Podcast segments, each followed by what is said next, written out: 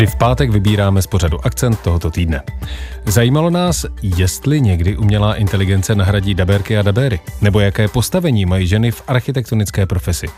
Proč je u nezávislé hudební scény tak populární internetový obchod Bandcamp, který chystá možná trochu obávané změny? A proč nás fascinuje hororová literatura? Vltava totiž nasazuje do vysílání hororové povídky. Od mikrofonu vás zdraví Saša Michalidis. Umělá inteligence si nachází cestu i do dubbingu. Už existují programy, kde se dá s hlasy herců experimentovat. Kdy, nebo jestli vůbec, nahradí umělá inteligence české dabéry a dabérky? Je to konec kvalitního dubbingu v Čechách? Zeptali jsme se šéfa dubbingové sekce Herecké asociace, dabéra a herce Zdeňka Hrušky a majitele a režiséra studia LS Productions Petra Sitára. To, co zatím existuje a o, to, o čem jste mluvil, tak to jsou zatím spíš experimenty a hračky, které lze používat pro jednotlivé hlasy, jak jste už zmiňoval, youtubery a um, v podstatě hraní si na YouTube, ale nic, co by se dalo profesionálně použít v současné době v dubbingu ještě neexistuje. Mm, Zdeňku, vy jako herec a vaše kolegyně eh, herečky a herci, tak eh, pocitují ohrožení? No vzhledem k tomu, jak eh, ta technologie a všechno jde takovým způsobem a tak strašně rychle, kdy ještě před rokem, před třemi lety to pro nás bylo science fiction, tak jako začínáme si říkat, tak mezi námi, co nám ještě zbyde, jestli nás za chvíli nahradí všude ty stroje a že nám možná opravdu jako hercům zbyde eh, divadlo, který se asi nenahradí úplně. Ale věřím, že na to ještě dost času. A právě ten, ta otázka času, Petře, možná je docela důležitá, protože vidíme, jak obrovskou rychlostí AI eh, pokračuje, co se týká třeba hlasu, tak i v rozhlase. Některé stanice už v zahraničí, anebo potenciálně v nejbližší době i u nás, tak eh, zavádí postupně, ať už zprávařky, zprávaře, anebo moderátorky, moderátory eh, umělé inteligence. Tak jak to vypadá konkrétně s dubbingem z vašeho pohledu? Eh, to bych chtěl křišťálovou kouli samozřejmě, ale tak eh, já jsem se eh, tak trošičku povídal s některými lidmi, kteří se zabývají umělou inteligencí a rozhodně si tomu hodně rozumí naši zvukaři, protože pro ně to je taky součást samozřejmě jejich existence. A oni jsou technicky velmi zdatní, oni dneska už musí prostě mít nějaký teda znalosti ohledně informačních technologií. A takže ten čas nevíme, ale pravdou je, že to prostě přijde určitě. Teď je otázka do jaké míry, protože ještě pořád platí jedna věc, eh, dubbing, a to nechci teď zrovna mluvit o tom, že český dubbing je mimořádně kvalitní, protože je, ale dubbing všeobecně je velmi tvůrčí disciplína. A je v tom vloženo hodně uh, tvůrčí práce, samozřejmě herci, tomu předchází teda pochopitelně překladatel, úpravce, režisér, a ten výsledek, když si vezmu prostě takový tu standardní práci u nás ve studiu, to je hodně, hodně složitá tvůrčí práce. Někdy to trvá hrozně dlouho, než vymyslíte opravdu dobrou variantu toho zvukového záznamu a ten záběr se může objevovat, opakovat hodněkrát a vlastně je to skoro po každý dobrý. Jo, ono to není úplně špatný, ale by se chtěl ještě trochu lepší. A ta kreativita je zatím ještě velmi těžko nahraditelná uh, tou umělou inteligencí. Já jsem toto téma samozřejmě vznesl i na ty, kteří eh, jsou fandové umělé inteligence. Oni říkají, ne, to, to, to prostě není problém, protože umělá inteligence se naučí časem intonace, naučí se dechy, naučí se přízvuky ve všech těch jazycích, jak to bude požadováno. A já jsem říkal, ano, takže to bude takový ten technický dubbing, jak se říká, na tu první dobrou. Oni to udělají na tu první dobrou a bude to takový dubbing, eh, řekl bych, eh, té nejnižší kvality, Přičemž nemůžu vyloučit, že pro některé méně náročné pořady, když nedal bych si teď něco vzal do úst, abych někoho neurazil, ale nekonečné telenovely prostě o pětistých dílech a takhle, tak tam to asi diváka uspokojí, protože nemá takové nároky. Eh, určitě ne pro kino, a myslím si, že ani na tom streamu, který dneska má v podstatě každý divák kvalitní televizi, kvalitní audiosystém, Eh, asi by to tak úplně neprošlo. Aspoň Myslíte tím ne. na velké obrazovce ve chvíli, kdy člověk doma má velkou televizi, tak ano. prostě ten eh, neladící dubbing bez eh, synchronizace. A kvalitní tak, audiosystém. Takže by to nefungovalo. Nefungovalo. A přesně, když si představíte, jako, já nevím, jestli se k tomu ještě potom dostaneme, ale to vlastně, na čem dneska pracují americké produkce, že vlastně při postprodukci originálu, samozřejmě se bavíme především o amerických teda produktech, vlastně se snaží vytvořit podklady pro ten mezinárodní dubbing, tak aby prostě zároveň jako z postprodukcí originálu vznikalo 40 verzí prostě pod uh, francouzštiny po japonštinu. Tak uh, ono to svým způsobem jako teda vypadá, jako že by to mohlo jít, ale vlastně je to pořád prostě jenom v plenkách. Zdeňku, hmm. když vy se na to podíváte z hlediska uh, herce a debéra, hmm. tak uh, to, co si myslíte, že, um, nebo v čem ještě vlastně ten lidský hlas a ten lidský výraz herecký je nenahraditelný v dubbingu, tak je ano. co? No, tom, tomu já pořád se mi nechce věřit, že by ten robot, nebo teda ta umělá inteligence dokázala předat ty emoce, který jako vlastně to je ten náš herecký dar největší, že dokážeme prostě se zaprvé přizpůsobit tomu herci na obrazovce. A jako jestli to jsou takový, takový pidi niance, který člověk musí udělat a aby to bylo nejpřesnější, že to si myslím, že to opravdu jako, pokud, jak řekl pan Sitar, že si divák nezvykne na to, že to prostě hold bude trošku jako na nižší úrovni a nebude prožívat to. Takže to si myslím, že to je jedna věc. Druhá věc je ta, že opravdu, když si třeba, já, já si to fakt, mě to pořád teda hlava nebere, jako třeba, víte, třeba jenom, když vemete otázku, zeptáte se na jednu otázku jednou větou, tak eh, já vám teď můžu předvést třeba 20 způsobů, jak se zeptat. A jeden je ten správný. Jak jak teda ten přístroj nebo ta, ta, ta inteligence rozhodne, která je ta správná. A kdy jako to ten, eh, kdy, no bude to, podle mě to prostě bude dubbing bez duše. Tolik šéf dubbingové sekce Herecké asociace Zdeněk Hruška a majitel a režisér studia Alice Productions Petr Sitár.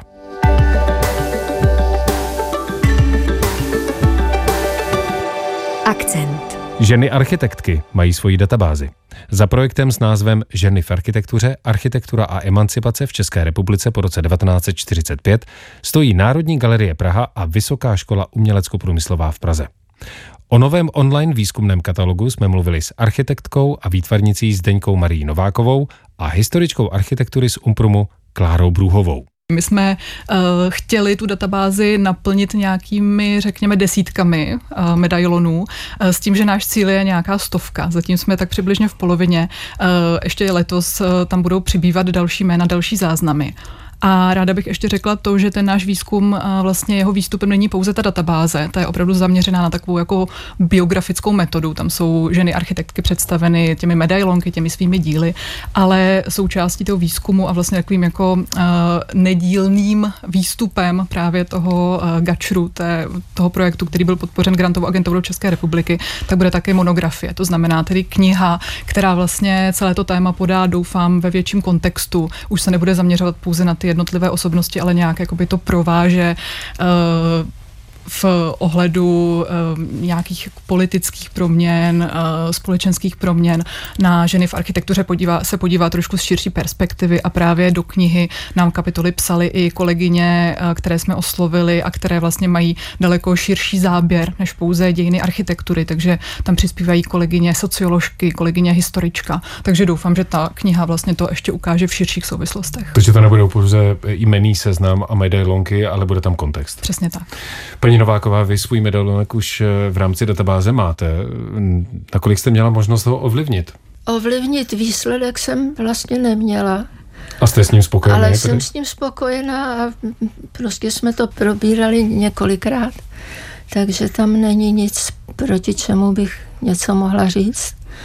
Já musím říct, že, že mi připadá, že Eh, že se tomu věnovali autorky velmi dobře a velmi dlouho a velmi podrobně, takže já, já myslím, že to je úžasná práce.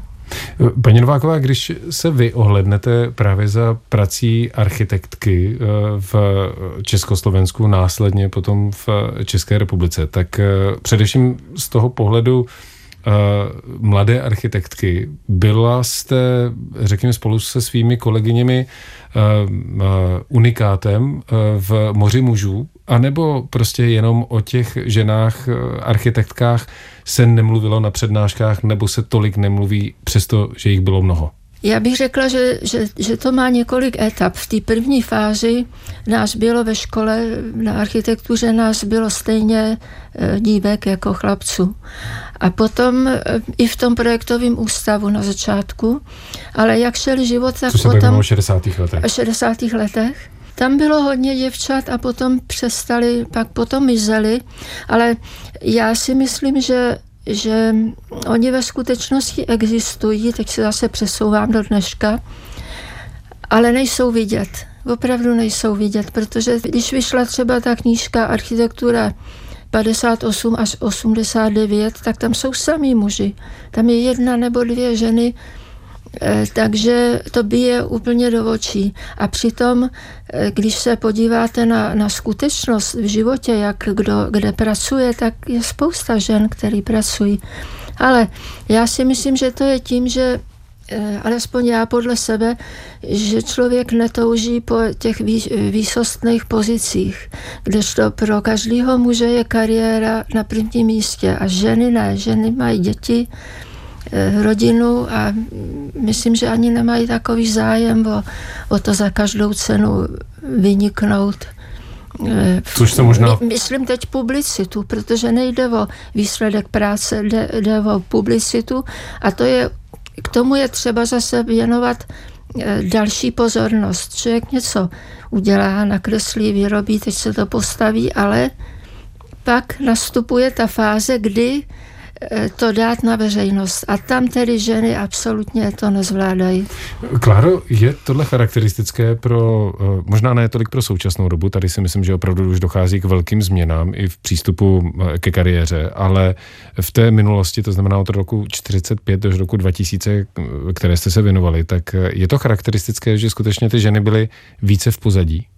Eh, já si tu zkušenost opravdu nedovoluju generalizovat. My jsme ale mm, vlastně to, co asi říct můžu, tak je, že jsme dělali rozhovory s architektkami. Já jsem právě strašně ráda, že jsem mohla udělat rozhovor eh, s paní architektkou Novákovou.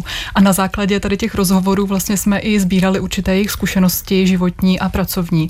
A opravdu vlastně z toho vychází, že eh, to zatížení tím, čemu se říká druhá směna, to znamená vlastně péče o domácnost, péče o děti, tak tam byla poměrně jako silnou sdílenou zkušeností. Já nejsem socioložka, na to máme v týmu socioložky, které to interpretují v knize, ale myslím si, že jakoby je to určitě něco, co hraje svoji roli. To byly historička architektury z Umprumu Klára Brůhová a také architektka a výtvarnice Zdenka Marie Nováková.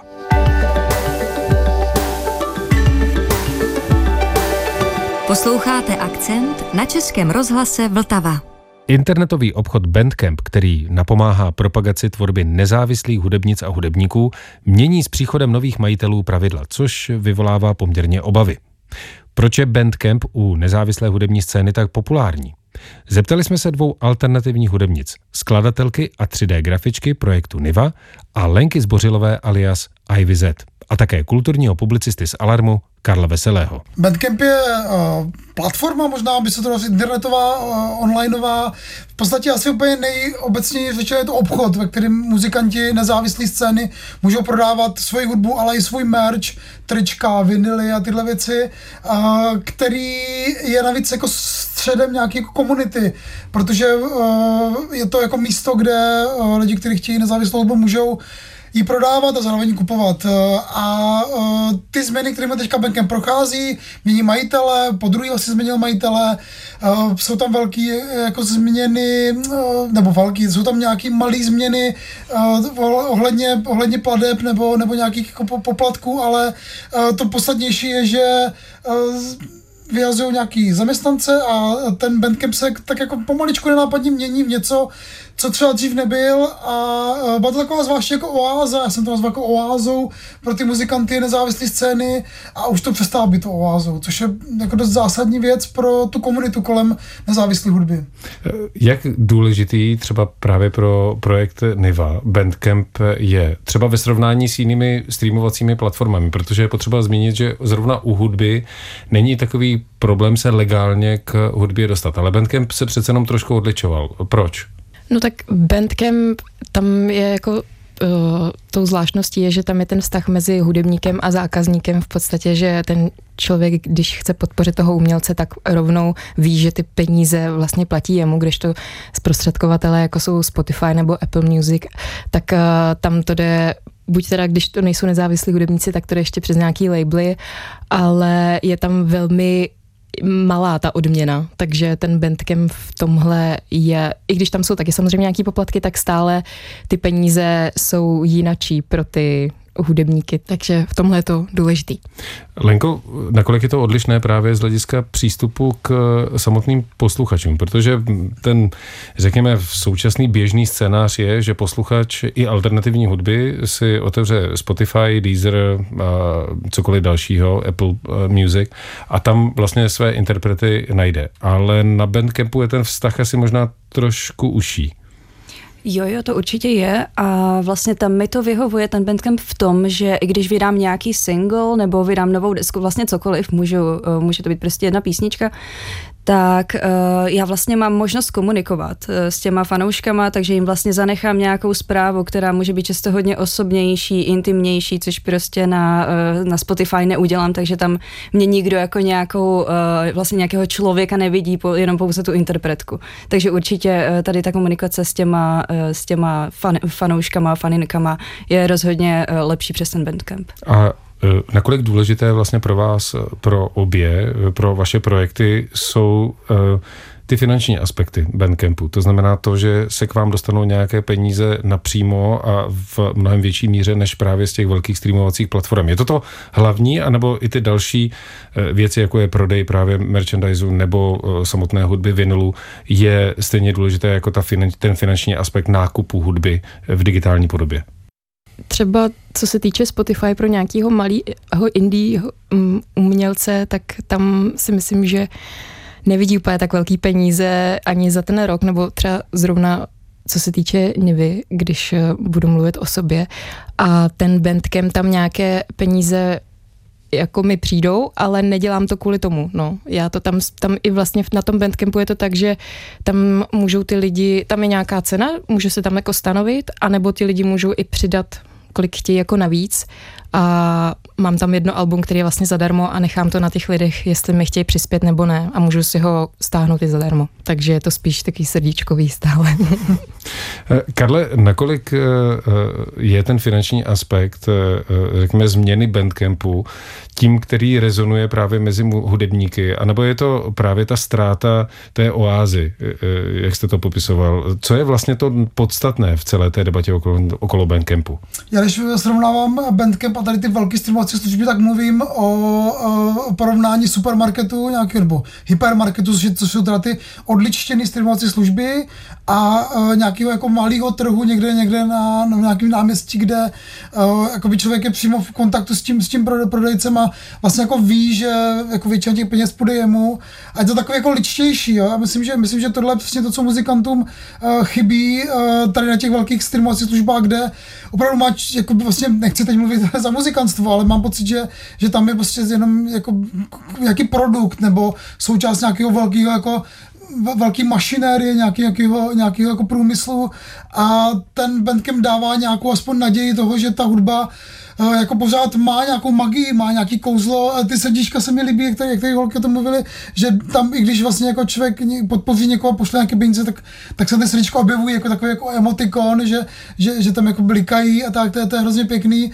Uh, je to taková opravdu jako taková jako lidská platforma, nebo jako možná je to, je to trošku tady přeháníme, uh, pořád je to nějaký jako podnikatelský projekt, nějaký startup, který vznikl někde, někde uh, asi v Silicon Valley, ale, ale tady i, i to vlastně to dotvořilo tu image toho Bandcampu a ten důvod, proč uh, se kolem mě ta komunita vybudovala. Myslím, že jsme tady vlastně narazili to, že, že to je trošku i sociální síť vlastně, kde ti muzikanti můžou přímo komunikovat s těmi fanouškama, což je vlastně docela důležitý jako pro, pro muzikanty, ale i vlastně pro ty, pro ty lidi, kteří právě mají pocit, že uh, ty muzikanti je někdo, kdo ty peníze jako potřebuje a zaslouží si je a, a stojí za to jim je dávat. Tolik kulturní publicista z Alarmu Karel Veselý a dvě alternativní hudebnice, skladatelka a 3D grafička projektu Niva a Lenka Zbořilová alias Ivy Z.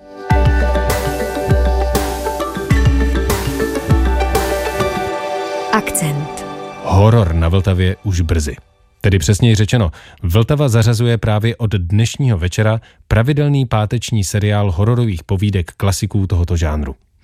Proč tak rádi čteme horory? O tom jsme mluvili s expertem na horor v literatuře i filmu Martinem Jirouškem a překladatelem a spisovatelem Pavlem Pecháčkem. Tak horor nás fascinuje, protože dráždí naše nejzákladnější emoce. Prostě horor to je v podstatě strach, strach je nejhlubší, nejsilnější emoce a je pro nás prostě svým způsobem vzrušující. Vy jste vystudovaný no. biolog, takže ono to je jako i vědecky tak. dokázané. Přesně tak, je to vědecky dokázané, že eh, když se díváme nebo čteme nebo sledujeme horor nebo nějakou hororovou situaci, tak se u nás vylučuje celá plejáda hormonů například různé endorfiny, testosteron, adrenalin především, právě tam nastává taková ta klasická reakce bojuj nebo uteč, akorát, že to sledujeme z pohodlí domova, takže je to spíš něco jako takový ten bezpečný stres, jako jízda na horské dráze. No a vylučují se i další, například ještě dopamin nebo serotonin a všechno to jsou hormony, které nám způsobí příjemné pocity, když takové i když řekněme strach a úzkost není úplně příjemná, ale většinou ten horor konzumujeme v prostředí, kde se příjemnou stát může. Eh, Martine, ale předpokládám, že v průběhu eh, staletí eh, i to množství a typy vylučovaných hormonů se tak postupně mění. No tak já myslím, že horor může nabídnout v podstatě velmi širokou škálu emocí, není to jenom o té hrůze. Může být vlastně i zábavný, veselý. Horor není o tom, že by nás musel primárně vyděsit, ale taky vlastně jakoby zbavit té hrůzy, zbavit toho strachu. Takže on je takový ambivalentní. To se mi na něm líbí, že horor není jenom jako příklad eh, v podstatě nějakého žánru jako škatulky, ale pro mě osobně třeba horor eh, vlastně takovou jakoby psychologicko-filozofickou záležitostí. Vy jste ten celý žánr povýšil, což je dobře, ale bylo tomu tak vždycky. To znamená, ta otázka zní, jestli čtenáři hororu se cítili stejně před 200 lety jako dnes. Eh, těžko za ně mluvit, že? Na druhou stranu si myslím, že, jak už tady bylo řečeno, tak ta emoce hrůzy je vlastně velmi základní, primární, že nás vlastně provází od nepaměti a vlastně ty první hororové příběhy si myslím jsou v zásadě jakoby velice podobné i těm současným. Když to vezmeme třeba ve smyslu eh, hororu jako nějaké anekdoty, kdy někdo někomu něco vypráví, že byl vyděšen k smrti, že a potřebuje si ulevit, potřebuje se zbavit toho napětí. A když se na to, Pavle, podíváte z hlediska českého čtenářstva, tak je horor u nás opravdu populární žánr? co tak sledují různě, například na internetu, nebo když se bavím s kamarády, tak mi připadá, že populární je velmi. On byl vždycky populární, ale že ta popularita v poslední době snad ještě stoupá, i když je otázka, možná to není taková touha po tom klasickém hororu, ale po takových moderních, až bych řekl, skoro náhražkách, je otázka vlastně, co to znamená? Teď, teď jste mě nalákal. Co to znamená moderní náhražka hororu?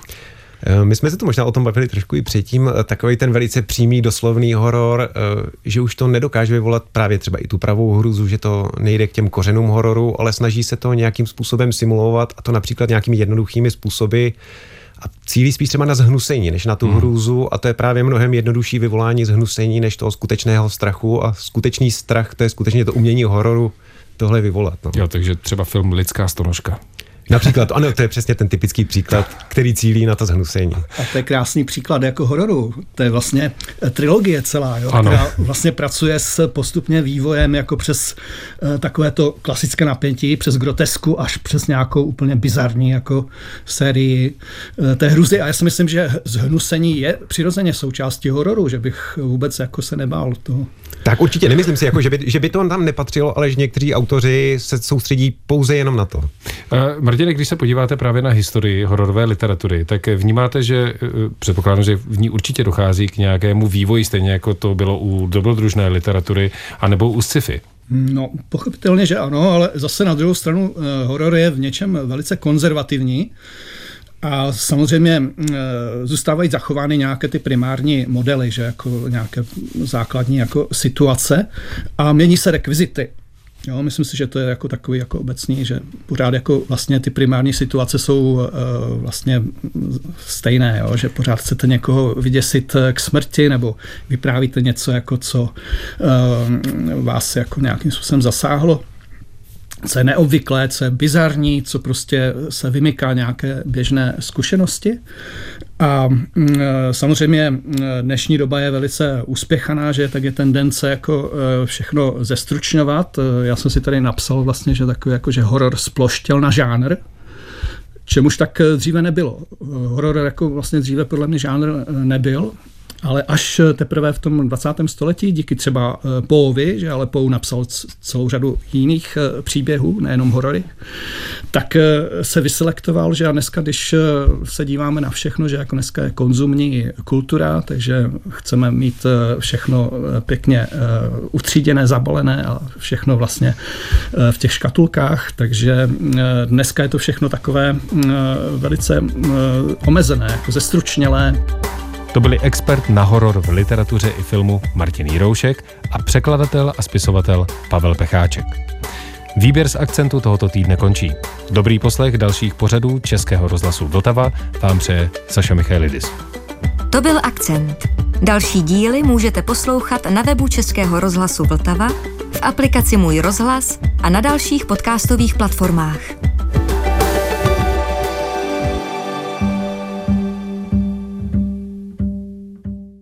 Teď už jen tak neusnete. Hororové povídky od 19. ledna každý pátek ve 22 hodin. Na Vltavě a taky jako podcast. V aplikaci Můj rozhlas a na dalších podcastových platformách.